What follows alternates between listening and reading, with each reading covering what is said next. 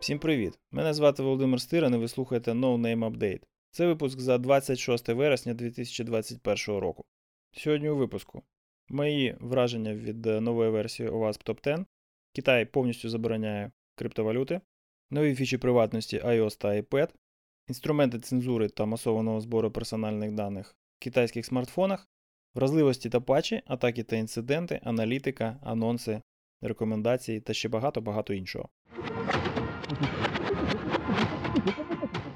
Докладно про головне. Враження від нової версії у вас Top 10. Проект у вас Top 10 оприлюднив для відкритого обговорення чорнову версію наступної інкарнації свого відомого рейтингу ризиків програмної безпеки. Я прочитав його з великим задоволенням і хочу поділитися своїми думками. Якщо коротко, мені дуже сподобалось, і я хотів би, щоб текст документу не змінився до офіційного випуску. Трохи історії від інсайдера OWASP. OWASP Top 10 це найвідоміший проєкт OWASP. Для деяких недосвідчених аудиторій це еквівалент усього OWASP. Звісно, це неправильно, але вже як є. Серед членів ОВАСП входить такий жарт. Мовляв, хоч наша цільова аудиторія це розробники, менеджери та фахівці з безпеки, більшість з них не знає, що таке ОВАСП. Але ті, хто думає, що знає, думають, що це ОВАСП Топ 10. Окрім жартів, ОВАСП Топ 10 має величезний вплив на галузь Application Security. І, як з багатьма впливовими речами, цей вплив хороший, якщо його застосовано правильно, і не дуже хороший в протилежному разі. Причина негативного впливу вас в 10 проста. Багато читачів розглядають вас топ 10 2017 та попередньої версії як стандарт безпеки, але це не так. Топ 10 це інформаційний матеріал, написаний, структурований та проілюстрований з метою ознайомлення його аудиторії з безпекою програмного забезпечення. Він містить інформацію про найбільш поширені ризики програмної безпеки, але дотримання його як стандарту цю безпеку не гарантує. Просто тому, що це всього лише 10 із сотень ризиків безпеки, решта яких, що можуть бути набагато серйознішими, просто не потрапили до верхівки айсбергу. Якщо вам потрібні стандарти, вам краще читати ASVS та Web Application Security Testing Guide. Проте у вас топ 10 виглядає акуратно, читається приємно і приносить користь, тому він такий популярний. Як наслідок, це приваблює маркетологів. І ось постачальники безпеки та консалтингові компанії вже продають аудити безпеки на відповідність, сканери вразливостей та тести на проникнення згідно з вимогами OWASP Top 10. Це абсолютно не цінітниця, але кого це хвилює. Успішна торгова марка OWASP та її флагманський проєкт добре продають. І є люди, які поспішають цим скористатися. Часто доходить до абсурду, коли компанії оголошують тендери з вимогою провести мережевий та соціальний пентест відповідно до вимог OWASP Top 10. А тим більше, коли клієнти запитують, чи буде тестування на OWASP Top 5 вдвічі дешевше, ніж на OWASP Top 10. Як би це не було погано, OWASP Top 10 це стандарт де-факто, який використовують, чи скоріше яким зловживають багато людей та компаній. І от увага в фокус. Зміни у версію WASP Top 10 2021 року роблять його застосовним як стандарт безпеки. Наприклад, додано цілий розділ небезпечний дизайн, мова про архітектуру безпеки, та деякі концептуальні загрози, які часто не помічаються командами розробників.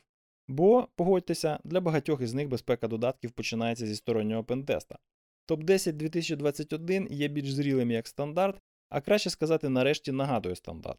І я впевнений, що цей факт уже завдає багато болю та страждань маркетологам. Яким чином ваша хмарна супер-пупер вундервафля нового покоління просканує на відсутність або небезпечний збір логів А9, або на небезпечну архітектуру додатку А4. Однією з стратегій боротьби з цими змінами може бути заява, що версія 2021 року є надто високорівновою, та їхнє рішення залишається на версії 2017 року. Я весь увага і з нетерпінням чекаю на початок цього шоу. Як я вже сказав, я величезний шанувальник у вас топ 10 2021 року. Це результат настільки нового рівня, що це важко описати словами. Формулювання, стиль, легкість розуміння мають тепер першорядне значення. Раніше, коли я читав вас топ 10 мені хотілося відкрити Grammarly та почати редагувати його просто зараз. Але зараз елегантність представлення читачів нових понять безпрецедентна. Прогрес очевидний, надихає і приємний для моїх очей. І як виявилося під час виступу керівника проєкту ОВАС Топ 10 Ендрю Вандерстока на конференції ОВАС присвяченій 20-річчю організації, що відбулася 24 вересня, так і було задумано. Ендрю згадав, як після релізу топ 10 багато років тому він намагався застерегти аудиторію від використання документа як стандарту, як, попри всі його зусилля, усі миттєво почали використовувати його як стандарт. Отже, курс на узагальнення та стандартизацію взято свідомо. Щоправда, варто зазначити, що у вас топ 10 це мінімальний з мінімальних мінімумів програмної безпеки, від якого командам розробки треба відштовхуватися, а не до якого їм треба прагнути дотягнутися. На жаль, основні претензії до нової версії у вас топ 10 які я чую та читаю від колег, викликані тим, що вони не дуже уважно прочитали сам документ. Дивлячись на ілюстрацію переліку з 10 ризиків, дуже важко здогадатися, що саме відбувається у довгенькому поясненні, розміщеному трохи нижче. Я закликаю всіх, кому не подобається новий топ-10, спочатку приділити трохи часу його вивченню, а вже потім переходити до критики. Один з таких прикладів непоінформованого критицизму опублікував нещодавно Деніел Міслер. За всієї поваги можу звернути увагу, що Деніел критикує власний перелік, а не сам документ, який цей перелік узагальнює. Автору не очевидно, наприклад, рейтингом чого тепер є топ-10 вразливостей, атак чи ризиків, а також хто є аудиторією документу, розробники компанії менеджери з безпеки. Проте відповіді на ці питання містяться у документі, власне, як і методика збору та узагальнення даних для рейтингу. До них просто треба догортати. Тому не варто судити про книгу буквально по її обкладинці. Прочитайте новий у вас топ-10, це варто вашого часу. Китай продовжує нову культурну революцію і повністю забороняє всі криптотранзакції. Усі операції в криптовалютах відтепер нелегальні в Китаї. Це співвідноситься з іншими сигналами, які ми отримуємо з Китайської Народної Республіки. Китай вже давно припинив бути соціалістичною державою. Китай прагне до світової гегемонії та, скоріш за все, досягне її в найближчому майбутньому. Для цього КНР веде складну геополітичну гру, здобуває наукові та технологічні ноу-хау усіма можливими засобами, здійснює економічну експансію в регіони планети, що розвиваються, та інтенсивно експортує свою культуру через мережу конфуціанських інститутів, інвестиції в індустрію розваг та найпотужнішу машину дезінформації та пропаганди у світі. А ще збирає дані про користувачів пристроїв, що виробляються в Китаї. Ну тобто більшої частини населення планети.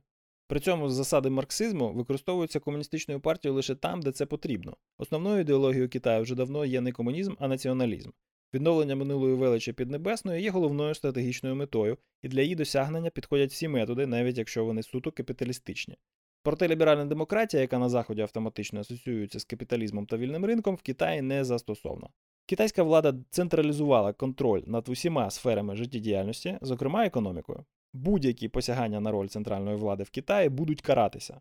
А децентралізовані фінанси у вигляді блокчейнів та криптовалют є прямими антагоністами політики централізації фінансової системи. А отже, за легалізацію криптовалют в Китаї говорити не просто зарано, вона принципово неможлива. Коротко про важливе. Міністерство оборони Литви рекомендує вам припинити купувати мобільні телефони, що виробляються в Китаї, та виконати ті, які ви вже мали необережність придбати. На думку міністерства, китайські виробники вбудовують в свої смартфони інструменти цензури та масованого збору персональних даних. Згідно з урядовим звітом, зокрема, смартфони Xiaomi активно цензурують певні теми, такі як незалежність Тайваню, деокупація Тибету та рух за демократію. Ця функціональність вимкнена в пристрої, якщо продаються в Європейському Союзі, але вона може бути активована в будь-який момент. В 15-й версії iOS та iPadOS Apple додала для користувачів можливість збирати та переглядати інформацію про доступ застосунків до чутливих даних та периферії на мобільних пристроях. Тепер ми можемо проінспектувати доступ застосунків до користувацьких даних, таких як фото та контакти, чутливих пристроїв, таких як камера та мікрофон, та ресурсів в інтернеті і даних про наше їх відвідування. Вімкнути цю фічу можна у розділі Приватність, реєстрація дій програм, налаштувань вашого смартфона або планшета. Сполучені Штати Америки нарешті розпочали щось робити зі своїми колишніми федеральними агентами та експертами з кібербезпеки, що шпигують за журналістами, активістами, дисидентами на замовлення урядів тоталітарних країн. Історія з проєктом Рейвен отримала продовження в суді. Мін'юз Сполучених Штатів висунув звинувачення кільком громадянам США у здійсненні кібершпіонажу під час їхньої роботи на уряд Об'єднаних Арабських Еміратів. Кім Зетер взяла інтерв'ю в одного зі звинувачуваних хакера АНБ Девіда Евендена, і ви можете почитати його за посиланням у нотатках. Особисто мені цікаво, що відбудуться після цього якісь рухи в українському уряді, адже на тоталітарні режими працюють не лише вихідці Сполучених Штатів. Microsoft більше не вимагає в користувачів введення паролю для входу в їхні облікові записи. Натомість ми можемо використовувати Microsoft Authenticator, Windows Hello, ключ безпеки або верифікацію по телефону або емейлу, щоб залогінитися в Microsoft Edge та служби Microsoft 365.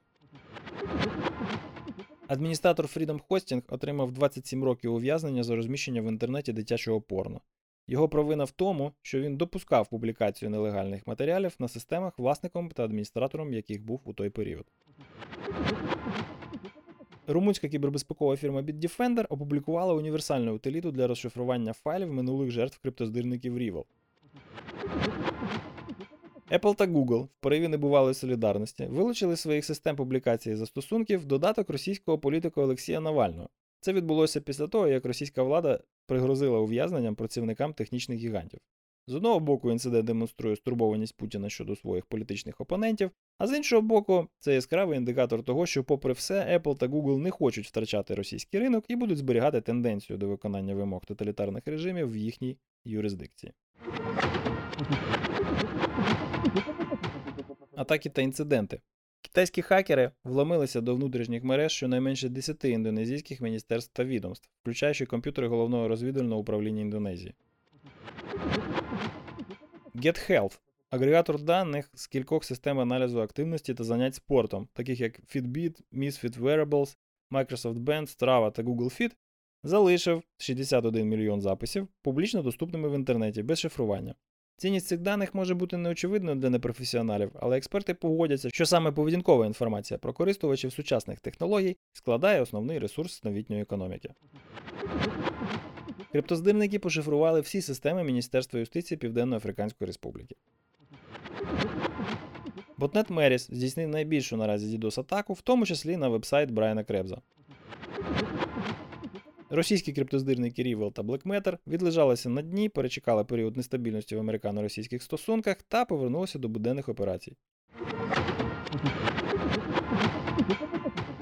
Вразливості та патчі. Дослідник безпеки дропнув 5 Proof of Concept експлойтів до вразливостей в iOS, які Apple не поспішає виправляти і за які не збираються йому дякувати. Поки лежать на GitHub і скоріш за все там і залишаться, бо чужі експлойти Microsoft звідти не видаляє. У фічі Microsoft Exchange під назвою Autodiscover знайдено вразливість, через яку можна масово тирити реквізити доступу поштових клієнтів. Дослідники скористалися вадою дизайну, розмістили ханіпоти на зарезервованих ресурсах, прописаних в протоколі Autodiscover, і назбирали таким чином майже 400 тисяч реквізитів доступу. Zero Day в macOS Finder дозволяє приховане виконання команд через ваду в обробці inetlog файлів. Це такі глобальні букмарки, які визначають, яким чином в системі відкриваються ті чи інші ресурси, зважаючи на схему URL до них. FTP, AFP, файл тощо. І компанія Apple виправила Zero Day в iOS, через який поширювався скандальний spyware Pegasus виробництва ізраїльської компанії NSO Group. Аналітика. Китайська Народна Республіка розширює вплив кампанії дезінформації в соціальних медіа, онлайн-форумах, веб-чатах та інших платформах, зокрема для мобілізації вуличних протестувальників в Сполучених Штатах, повідомляє FireEye. Щорічний звіт про кібербезпеку австралійського уряду складений на основі понад 60 тисяч звітів про кіберзлочини та показує загальні втрати внаслідок кіберінцидентів в об'ємі 33 мільярди доларів. Матеріали фабрик тролів так чи інакше потрапили перед очі 140 мільйонів американців протягом місяця перед виборами 2020 року. Компанія Malwarebytes опублікувала підбірку неочевидних покращень безпеки MacOS 11. Аналіз масштабів втручання в Facebook у приватність користувачів WhatsApp опублікувала ProPublica. Дві третини атак на хмарні інфраструктури можна було зупинити за допомогою регулярних перевірок налаштувань безпеки. Ми у компанії BSG використовуємо для цього утиліту Scout Suite і всім її радимо. 91% it підрозділів змушені послабляти заходи кібербезпеки під тиском пріоритетів бізнесу. Про це свідчать дані свіжого опитування HP. Анонси.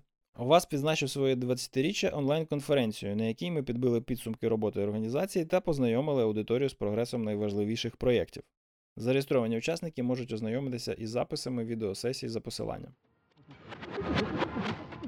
Осіння зустріч відділення ОВАСП Київ відбудеться 10 жовтня. Тривають прийом заявок на виступи та реєстрація.